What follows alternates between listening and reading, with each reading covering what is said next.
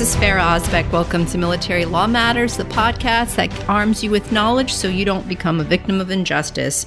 So, we're now on rule number three, or the third thing you need to know when you're trying to upgrade your discharge through either the Discharge Review Board or the Board of Correction and Military Records. So today I'm going to talk about the Board for the Correction and Military Records. So BCMR for short. Of course, if it's the Air Force, it's the AF BCMR, or if it's the Army, A BC Army Board Correction Military Records. Um, that you know acronyms don't matter, but they're the same thing. They're boards that look to see whether they can correct your military records.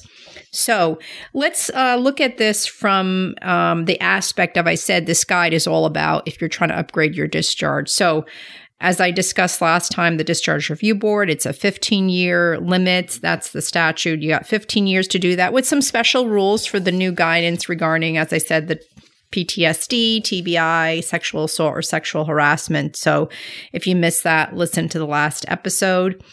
But with the BCMR in general, um, again, you're trying to, let's say, up your, your discharge. Let's say your discharge has nothing to do with TBI, PTSD, sexual assault, or sexual harassment, meaning you did not suffer from any of those four different things. So you are just generally um, you want to upgrade your discharge, but you missed the 15 year deadline. So guess what? You actually now can apply to the BCMR. Now, the BCMR, there's a little twist to that. Generally, the BCMR, the rule is you have three years to submit an application to the Board of Correction Military Records. And when does that three year start? Well, the three year starts really from when you knew about the injustice or should have known about it. So generally, the three years is, it would be three years after your discharge, or it could could potentially be you submit a application to the discharge review board within let's say 10 years right you made the 10 year time limit you got denied now you have 3 years from when you got the response from the discharge review board to submit it to the BCMR because the BCMR is the next agency down the line. You first go to the discharge review board, then you go to the BCMR. So that's the order in in the administrative agency is how it works. So let's say um, you went to the DRB, got denied, you got three years from that denial.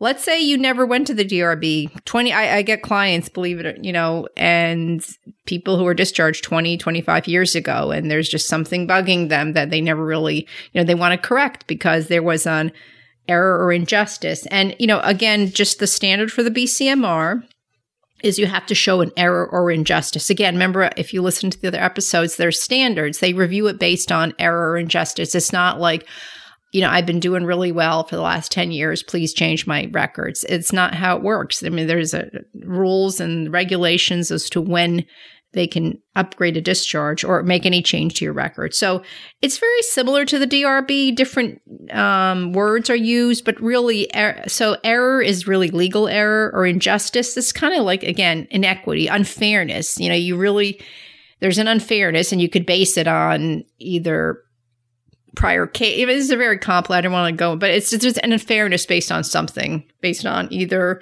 other how other cases were handled or new policy, etc. A lot of I don't want to rattle off all the different things, but that's again the rule. So if you go to the reading room, I was looking at some cases from the BCR, BCMR last week, and I saw, you know, they they do an extensive job, like going through all the records, but they basically they they say, hey, the board concludes the applicant has ex- exhausted all remedies. So again, you have to exhaust all remedies before you come to the BCMR. What does that mean? Well, if it's a discharge review, did you go to the discharge review board? Okay, then you could come, and it fits in within 15 years, of course. Then you exhausted that. Okay, did was it timely filed within three years? Um, and then they actually do review the case. And and in this case, I'm just reading from this. Not going to go into the whole case, but you can actually just go online and look at it. But it says insufficient relevant evidence has been presented to demonstrate the existence of an error or injustice with respect to the applicant's request. So that's just how they concluded. But there's pages of like their analysis about the timely um, timely filed aspect of it one thing to know i mean it is three years but i know in you know just from experience from from looking at past cases what they will do is if you are past that three years they'll look at the case and if they believe that if they do not look at your case that there will be an injustice, they will then look at your case. But if they don't believe that there is an injustice by looking at your case, and if they don't believe an injustice will occur if they don't evaluate your case, they will deny it based on untimeliness. So it is a three year. So I don't want to be flippant like, oh, yeah, you just have, you know, if, if it's over three years, don't worry, they'll still accept it. I mean, generally they do. And just from my experience, I can't, you know, say for fact, but they'll look at it. And if you have a case, I'm pretty sure they're going to evaluate it. If you don't have a case, they may use the basis of, sorry, three years has passed by. So hope that wasn't too confusing. But anyway, um, the BCMR, as I said, um, you use, you know, the DD Form 149 for that, and there's an application you fill out, and you have to again substantiate, as I discussed in the discharge review board. You have to have your record, so you can't just you know write a, a letter and say you know please upgrade my discharge. It was denied at the DRB, but there's an injustice. Please upgrade it. No, you have to articulate what the basis is. Um, for example, um, I got a lot of reprimand, but it wasn't legal. It, it, was unfair because everyone else also did the same thing I did. I was the only one who got a lot of reprimand. That's just an example. Or I mean, there's lots of reasons. I've actually seen, you know, seen plenty of cases where there's injustice. Legal error not as common, but there are some cases actually that I've seen where there are legal error because you know mistakes happen. I mean, everyone they can't catch every legal error, and it's really fun for me to. I mean, I, I really love working with clients when I can actually point out the legal error or injustice. Okay, so we use the D149. As I said, the standard is error injustice. We talked about the three year deadline we talked about the BCMR can waive the three year in the interest of justice, right? So if there is going to be justice denied, if they don't waive it, they will look at your case and you have to articulate that in your application. Um, again, now I'm just going to again talk about the special cases where they will waive that three year deadline. And these again go back to the new guidance from DOD from 2014, 16, and 17, talking specifically about veterans who had PTSD, traumatic brain injury, victim of sexual assault or sexual harassment. So the new guidance, if you were a, a veteran who suffered any of those conditions, then the new guidance would apply and they will do a de novo review. And if they considered your case, if you submitted it before that, you could just resend it and say, please consider my case now with this new guidance. So that's the general rule on that. Um, I'm not going to go into detail the different conditions and how they evaluate that because that's going to be talked about in later episodes. But basically, that's the Board for Correctional Military Records. Again, so you have to go in order. So it's kind of like, you know, going through the appellate process, you know, the district court, appellate court, uh, court of appeals, and Supreme Court. So you go to the discharge review board. When that's denied, then you go to the BCMR.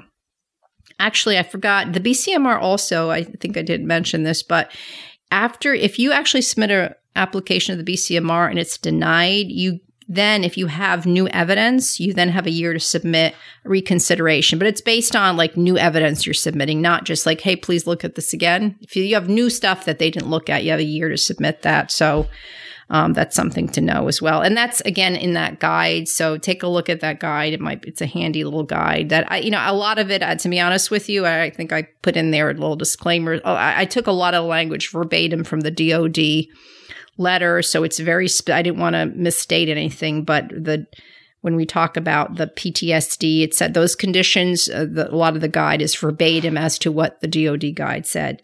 So I think that covers it for the BCMR. Again, if you have any specific questions, I always love to talk to veterans who call, have questions. I'm happy to answer questions. I'm happy to talk to you a little bit about your case to try to give you an idea if I feel there could be an error or injustice in your case. Or, you know, send me an email at info at militarylawmatters.com. Again, you're welcome to download the guide and it's that's specifically on my law website which is ferahozbek.com so anyway that covers that episode. I'm looking forward to talking to you again on the episode the fourth uh, rule which is going to be talking about actually the liberal liberal consideration that dod gives to veterans who are petitioning based on conditions that they are suffering from, like PTSD, TBI, sexual assault, or sexual harassment. That's going to be the fourth thing you should know. So, looking forward to seeing you next week, talking to you about that. In the meantime, um, hope you have a great week. And as I always say, never ever give up because there is always hope.